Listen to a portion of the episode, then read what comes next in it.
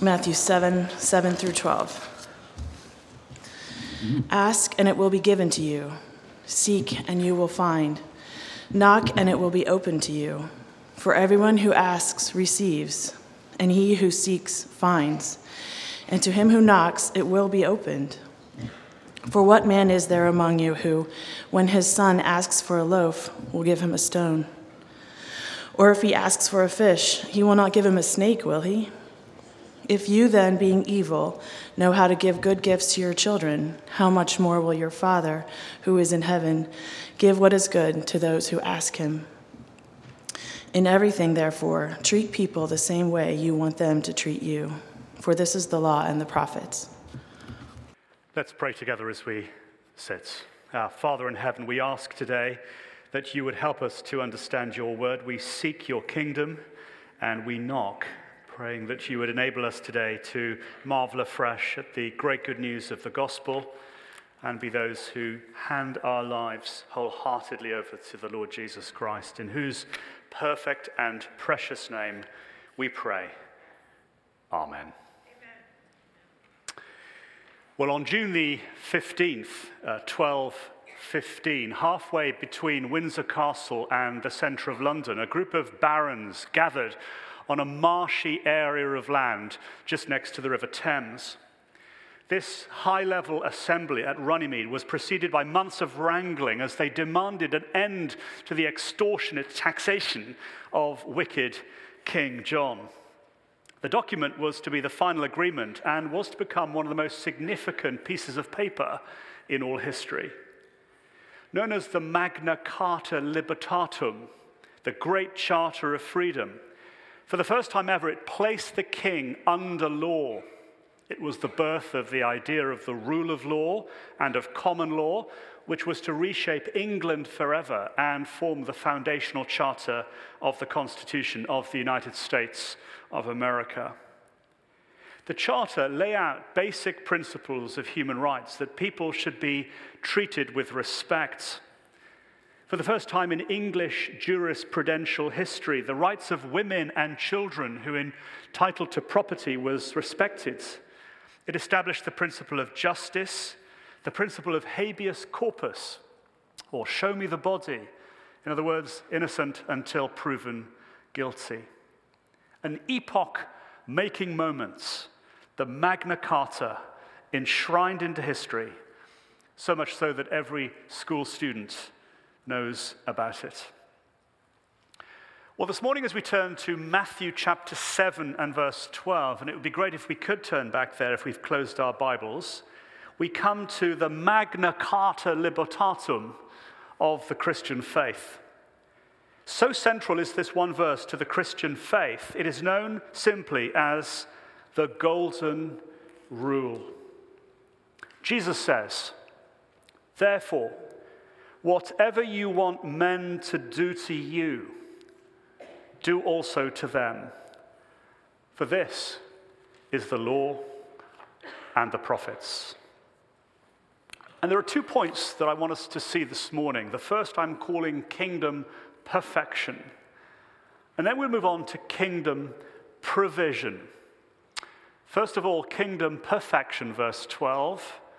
And then we'll go to kingdom provision as we see that the material before this verse is the provision we need to obey this verse. Kingdom perfection, therefore, says Jesus. And that word, therefore, in verse 12 is highly significant. I was taught as a young Bible student that when you see the word therefore, ask what it's there for. And it's there because verse 12 functions as the executive summary of the entire Sermon on the Mount. In actual fact, of all the law and the prophets. In actual fact, verse 12 is really a summary of the entire ethical system, the entire moral teaching of the whole of the Bible. So much so that Gandhi carried a copy of it wherever he went, believing that it was the sketch of what the perfect society looked like. Now, all religions have an ethical system a little bit like this. In Hinduism, Hindus are taught that the sum of duty is to do naught to others, which, if done to thee, would cause thee pain. In Buddhism, the ethic is hurt not others with that which pains yourself. Actually, in Islam, in the Hadith, Muslims are placed under an obligation, quote, no one of you is a believer until he desires for his brother that which he desires for himself, the good of our neighbor. But in each of these, the uh, objective is to do no harm to your neighbor or to wish your neighbor well. What Jesus does here is to widen it out so much further. Not just negatively, don't harm your neighbor but positively do them the good you want for yourself. And it's not just like in the Hadith, a principle and a desire, it is something we are to do. This then is a sister text to Matthew 22 as Jesus announces, Love your neighbor as yourself. Now, it was Pascal who once said that all men seek happiness this without exception. Whatever different means they employ, they all tend to that end. The cause of some is to go to war, for others, avoiding it. It is the same desire. They will never do anything but for the search for happiness. And the point is that we are all perfectly committed to our own happiness. When I'm hungry, I will find food for myself. When I'm lonely, I will search for company for myself. I am committed to my welfare, my reputation, my security, and my success. And what Jesus is saying is that we need to turn the tables. Now we need to invert the principle. We need to swing it around. And whatever we're committed to for ourselves, the golden rule demands we are perfectly committed to for the other. So, how would you like people to treat you? It's a no brainer. You want people to treat you honestly, graciously, patiently, understandingly, joyfully. So then, in your relationship with those around you, be honest and gracious and patient and joyful and understanding. How would you like it? Is the principle that lies behind the golden rule.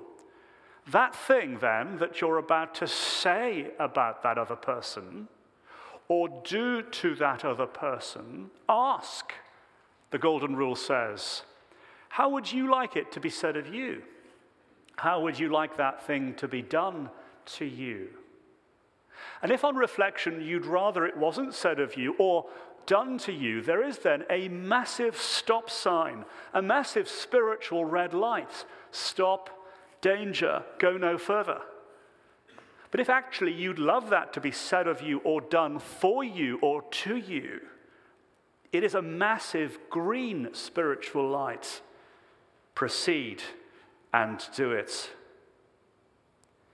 The backdrop to this command then is Leviticus 19, verse 18. As the law of God given at Sinai announces, you shall love your neighbor as yourself. Jesus says this is the entirety of the law and the prophets condensed here. There's an old story which is true of a stranger who came to a leading rabbi. His name was Rabbi Hillel in the first century. He led one of the two schools of rabbinic thoughts in Jesus' day. The request was an odd one Teach me the Torah while I stand on one foot. And actually, it's a good point, isn't it? If you can't explain something simply in, I don't know, 10 or 15 to 20 seconds, we haven't really understood it. Rabbi Hillel taught him this quote, That which is hateful to you, do not do to your fellow. That is the whole of the Torah, and the rest is commentary. And in the book of James, James calls this principle the royal law. Because at the heart of Christianity is not an ethic of rights, but one of responsibility. The Christian faith is not about what I demand, it is about the duty I am to show. And all of this jars, doesn't it, in our age of entitlement? This is a rights based culture workers' rights and women's rights, ethnic minority rights, human rights, and gay rights. We're all conditioned into believing that life is all about me. But Jesus says, no, turn it around, flip the tables. Put yourself in their shoes and ask the question how would you like it? Would you like to be manipulated? Well, then don't manipulate. Would you like to be bullied? Then don't bully. Would you like to be deceived? Then don't deceive. Would you like to be slandered? then don't slander. Would you like to be cheated? Then don't cheat. But as I say, it's not just negative, don't, it's positive, do. Because as the Apostle Paul puts it in Romans 13, verses 8 to 10, let no debts remain outstanding except the continuing debt to love one another. For whoever loves has fulfilled the law. The commandments. You shall not commit adultery, you shall not murder, you shall not steal, you shall not covet, and whatever else the law commands are summed up in this one command. Love your neighbor as yourself. Love does no harm to its neighbor. Love is the fulfilling of the law. And I say that this golden rule is really a summary of the Sermon on the Mount because all the various data points as we've gone through this sermon series really could have been avoided if we just summarized it with this one verse. Uh, think about it, chapter 7, verse 3, and judging. As you see the speck that is in your brother's eye, and don't take out the log that is in your own.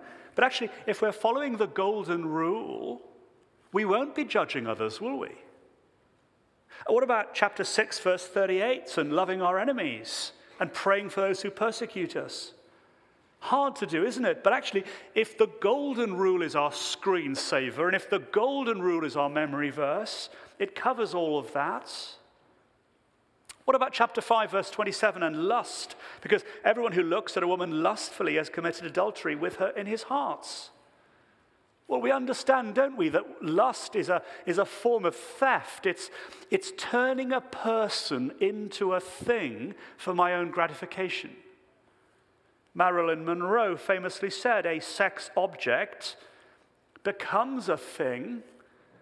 I hate being a thing. So we won't use and abuse people because of the golden rule. How would you like it? And it covers anger there were 22,900 murders in the US last year and 144,600 rapes. Think of those lives, every single one of them destroyed and tarnished, bruised and battered. But actually, the golden rule would mean there would be no more rape. How would you like it? And no more anger and murder. How would we like it? Well, there's a program uh, on the BBC that I used to listen to, but I still do actually because I've got the app, which is great now. We can get the BBC app, and it's called The Moral Maze. It's a fascinating show on BBC Radio 4, and it goes on for about half an hour. And it's a fascinating uh, show for a whole range of reasons. But the format every week is the same. There's a panel, and they normally comprise high level people like politicians and journalists and ethical advisors and bishops. And each week there's a moral question. What about euthanasia or stem cell research? Uh, what about embryo research or climate change? And they have to uh, get witnesses in and think about the question and work through the moral implications of heading through this complicated moral uh, maze as they weigh up the pros and the cons of this, of this difficult ethical dilemma. And very often we find ourselves in the moral maze with split second decisions, spur of the moment decisions on what should I say or do in this context now. And very often, I can't think of the precise verse that applies to this complicated situation. And I haven't got the pastor's number, or even if I have and I've called him, he's not available. So, what are we going to do? See, this verse, the golden rule, is like the pocket knife rule for Christianity. It's a fantastic aid to have handy. Go to this rule. Ask yourself the question. It's very simple. What would you like done to you now, here? And that informs the framework, the ethic, the moral answer to how you should respond to her or him right now. Charles Spurgeon, the famous British preacher, once said this The golden rule is more admired than practiced by ordinary man. He goes on In this place, our King gives us his golden rule. Put yourself in another's place and then act to others as you would wish others act towards you. Oh, that all men acted on it, and there would be no more slavery, no more war, no more swearing, no more striking, no more lying, no more robbing. All would be justice and love. What a kingdom is this which has this law? And J.C. Ryle puts it like this it settles the golden rule a hundred difficult points. It prevents the necessity of laying down endless little rules for our conduct for specific cases. I don't know if you've got a household rule for your children or a work rule back at the office or in the factory. Just put this one up on the wall at home or at work. Make this your screensaver. For the moment we come under the kingdom of Jesus, we come under the rule of another. We enter into the family of Jesus and we become brothers and sisters together. Our Father is the King of love, and our brothers and sisters, together with us, are to be children of love. In 1 John, John puts it like this Beloved, let us love one another, for love is from God, and whoever loves has been born of God and knows God. Anyone who doesn't love does not know God, because God is love. One of the things I always love to do when I'm looking at a family picture is to spot the likeness between the son and the father or the mother and the daughter. And it's a great thing, isn't it, to try and spot the family likeness? You can always see it. Sometimes it's slightly more difficult, but it's always there because they share the same genetic codes or DNA. Oh, you look just like your father. It's the cheekbones or the eyes or, or, or, the shape of the head. Gosh, you look so much like your sister. It's the frame or, I don't know, the eyebrows or something like that. When we are born into the family of God through the power of the Holy Spirit in the saving work of Jesus through union with Him, we are given the same DNA spiritually speaking. We become parts of the family of love. We belong to the Father of love, saved by the Savior of love, energized by the Spirit of love to belong to the family of love. And as the Spirit begins his radical work, he will grow us into an increasing love as we are changed from selfish love to a selfless love for others. And this golden rule is to form the pattern, if you like, the template or the framework for how our relationships in this family of love are to be conducted. So, do you want compassion? Then give compassion. Do you want mercy? Show mercy. Do you want respect? Show respect. Do you want to be served? Then serve. Do you want to be loved? Then show love. In your workplace and in your marriage and in your family and here in your church. This actually is a complete correction then of the way that we live by nature. By nature, we are all narcissists. We are centered in on ourselves. We want what is best for ourselves. And the motto, which we learnt at school, is me first. Sin and narcissism is always antisocial because the essence of sin is me first. But the flip side of me first is you last, which is why sin is always antisocial and always strains and fractures relationships. So if we expect to go around church or go around our family uh, with me first, we, we can't expect unity and peace.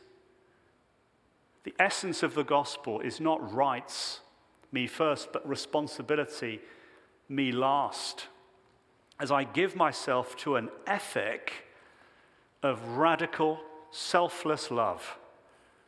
As I ask that disciplined and painful question, what would I want were the tables to be changed in this context now? John Newton was a famous Englishman of the 1700s and a very successful businessman. Only his business was as a slaver as he headed to Africa, took the slaves up to Bristol and Liverpool and then out to the colonies of America. He made a fortune. Through a storm at sea and an illness that followed, um, he came to rethink his life and eventually, to cut a long story short, became an Anglican pastor. And he wrote a book shortly after that in which uh, he thought about his past life. The name of the book was Thoughts Upon the African Slave Trade. It was published in 1788. And in that book, 1788, Thoughts on the African Slave Trade, he really meditated on the Golden Rule. Whatever you want men to do to you, do also to them, for this is the law and the prophets. And it led him at great personal cost to become an abolitionist. As he then devoted his life to ending slavery, an industry he had promoted. And this was the backdrop to the world famous hymn, Amazing Grace. How sweet a sound that saved a wretch like me. It was and is a revolutionary hymn because until that point it was regarded that the wretch was the slave. But Newton came to see that the real wretch was not the slave, but the slaver, the sinner, John Newton, Tony Jones. The wretch was the sinner deserving of judgments who had not loved as Christ had loved, and it broke him and led him to the cross as he saw that Jesus had taken the full force of the judgments of God for the sin of the wretch in the saving grace of the gospel of love. Because the place where the golden rule is seen in all of its perfection is in the life and death of Christ. Jesus is the personification of the golden rule. He is the law and the prophets. He is, verse 12. And that's why, as we're called to the Golden Rule, it's not as if we're called to some cold piece of legislation drafted up on Capitol Hill or over in Westminster. It is that we're called to live Christ's life by the power of his Holy Spirit, through union with him, by his grace, which energizes us. He is the Golden Rule as he washes our feet, as he eats with sinners as he cares for the adulterous woman, as he cleanses the leper, as he prays for his persecutors, as he dies for his enemies. Jesus is the law and the prophets. He is the ethic. He is the gospel of love. This then is the kingdom perfection that every single one of us who are Christian here this morning are called to this coming week in everything you do this week, in every decision and relationship, ask, what would you want to be done to you here? And then, at every moment, in every context, relationship and decision, all of the time, go and do it. Kingdom, perfection. But the problem is, we can't do it.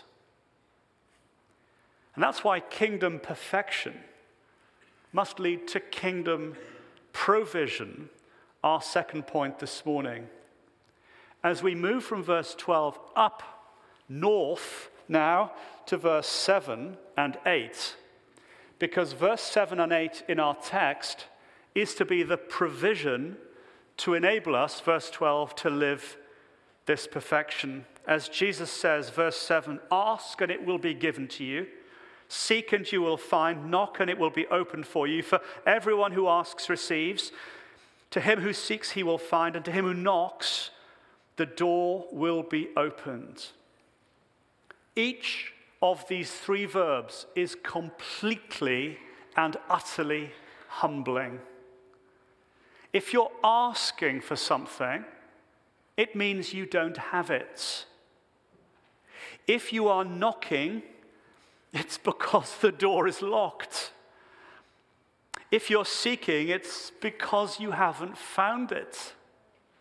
And all of us have been there. You've asked the employer for a job and he hasn't given it to you, or you've asked him for a pay rise and it hasn't happened, or you've asked the bank for a mortgage and the answer is no, or, or you've lost your car keys. You can't find them. Or you're locked out and you're knocking on the door, but you can't get in. It is humbling to have to ask and knock and seek. Because the basis of entry into the kingdom of God is not merits, but mercy. Like Newton, we are wretches who don't deserve the kingdom at all. Every single one of us deserves the punishment of eternal hell, but at the cross, Jesus suffers in our place as he takes my sin and pays my debt. So if we ask, verse 7, and seek and knock, Jesus says, because it's a kingdom of grace, we will be given. These are not suggestions, these are imperatives. And by the way, there are two types of imperatives in Greek aorist imperatives, which is to say, a one off asking, a one off knocking, and a one off seeking, done forever, and then a continuous imperative as you keep asking and as you keep knocking and as you keep seeking. These are continuous imperatives. And the reason it's continuous is because the way you start the Christian life is the way we continue to live the Christian life because the grace that we are given at the beginning is to be the grace we need every single nanosecond as we live the Christian life aiming for kingdom perfection. Keep on asking, says Jesus, and keep on seeking and keep on knocking. I don't know if you've seen or read Victor Hugo's classic, uh, Les Miserables. It tells the story of Jean Valjean, the peasant He steals a loaf of bread and then goes to prison for 19 years of hard labor. He becomes a fugitive and eventually winds up at the door of the Bishop of Digne. He knocks, and the bishop has compassion, and he opens the door. And he gives him shelter and food, and he treats him with a dignity and a respect he has not known for 19 long years. And then the bishop explains You see, Jean Valjean, this is not my house. This is the house of Jesus Christ. This door does not demand of him who enters whether he has a name, but whether he has a grief. You suffer, you are hungry, and you are thirsty, and you are welcome. And do not thank me. Do not say that I receive you into my house. No one is at home here except the man who needs a refuge. Everything here is yours. For as he knocks on the door, he's given grace, shelter, refuge, and mercy.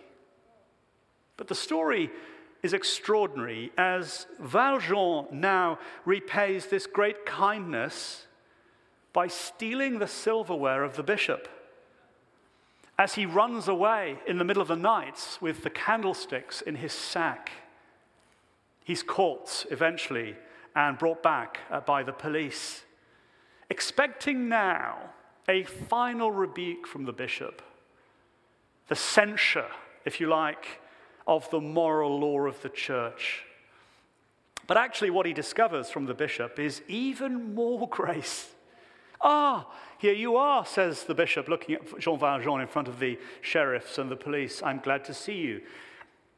Why don't you take my candlesticks too? They are yours, they are silver like the rest.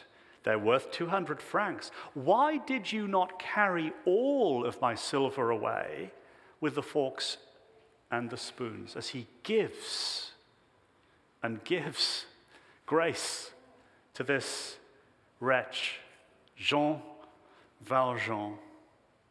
And it's like that for us. Every single time you ask for grace, you will be given grace.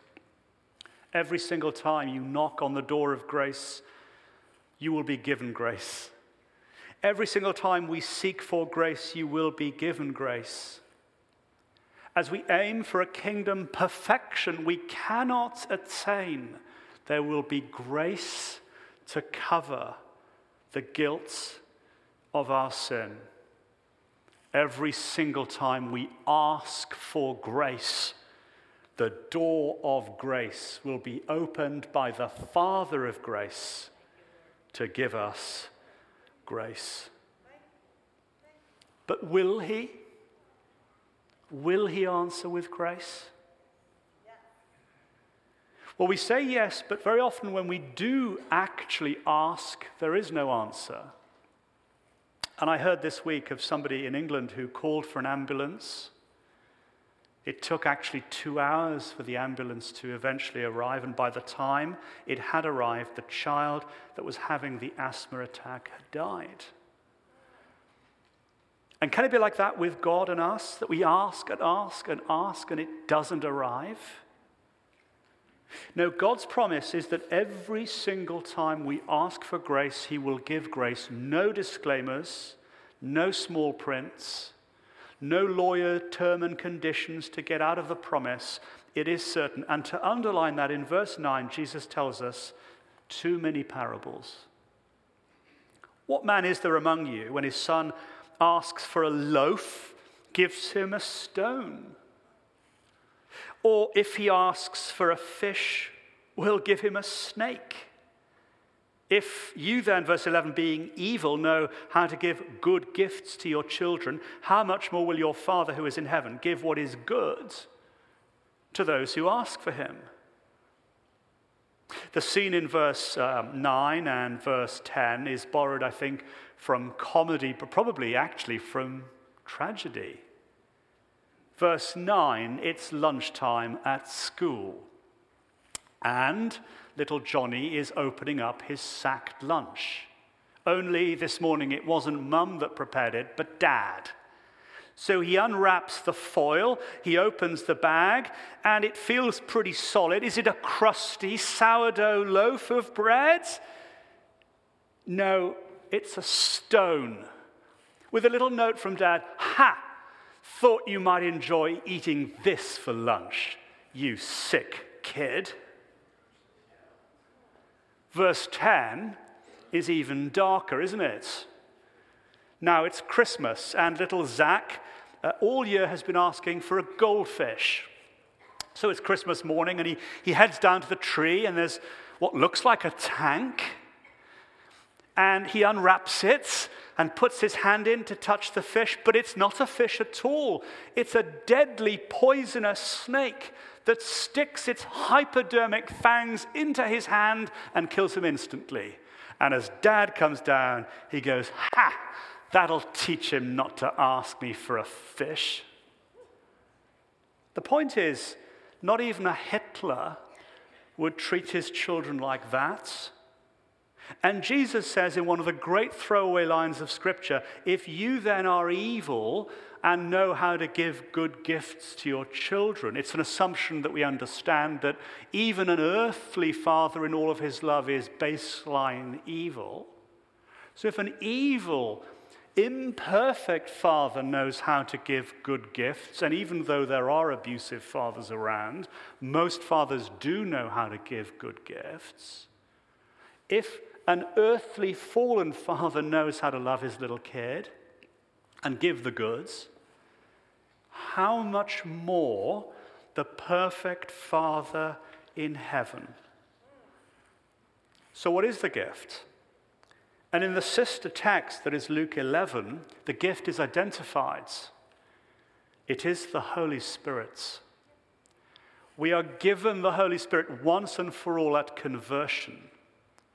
But the great work of the Spirit now in the life of the believer through union with Jesus is to empower us and to enable us to live the golden rule. So, as we look at verse 12, I'm not on my own. It's not a cold, hard law handed down from on high. Go and do it. Rather, it is the Holy Spirit's work to energize me, to empower me, to enable me, and to transform me. So progress is possible, and stasis is not needed anymore in the Christian life. In actual fact, there are two great mistakes Christians make one or the other, A or B. And I suspect that all of us are in one or the other this morning. The first is what I want to call an over realized eschatology. Eschatology is about the end, and it's the end brought into the now. The idea is actually, now I can be perfect. This was the great mistake of John Wesley and others uh, in the Holy Club in Oxford in the 18th century. Perfection is possible now. That's not right. But the other mistake is no progress is possible now at all. And that's not right either. We will be perfect only on the last day, but we are called to make progress for Jesus now, energized by his Spirit, motivated by his grace, as we look forward to the return of Christ at the end of the age. The Golden Rule, a summary then of the righteousness Jesus commands and expects of us this coming week. He summarizes it in everything, therefore.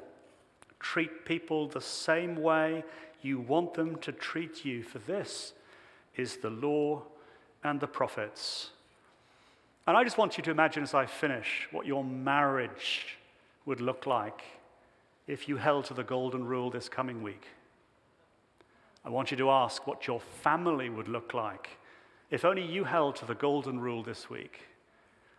What would your workplace look like, verse 12, if only you held to the golden rule this week, or your church this week? What would it look like if you held to the golden rule this week. Jesus says, In everything, therefore, treat people the same way you want them to treat you. And as we are cut down by our failure, we ask and seek and knock. And the Father will give us His Spirit to enable us by grace. Let's pray together as we sit. Our Father, we ask indeed, we knock, and we seek. We desperately need your help. We praise you for your mercy and ask that the Spirit today would fill us and motivate us and enable us that we might be those transformed to live this life of love. We ask it through Jesus Christ our Lord. Amen.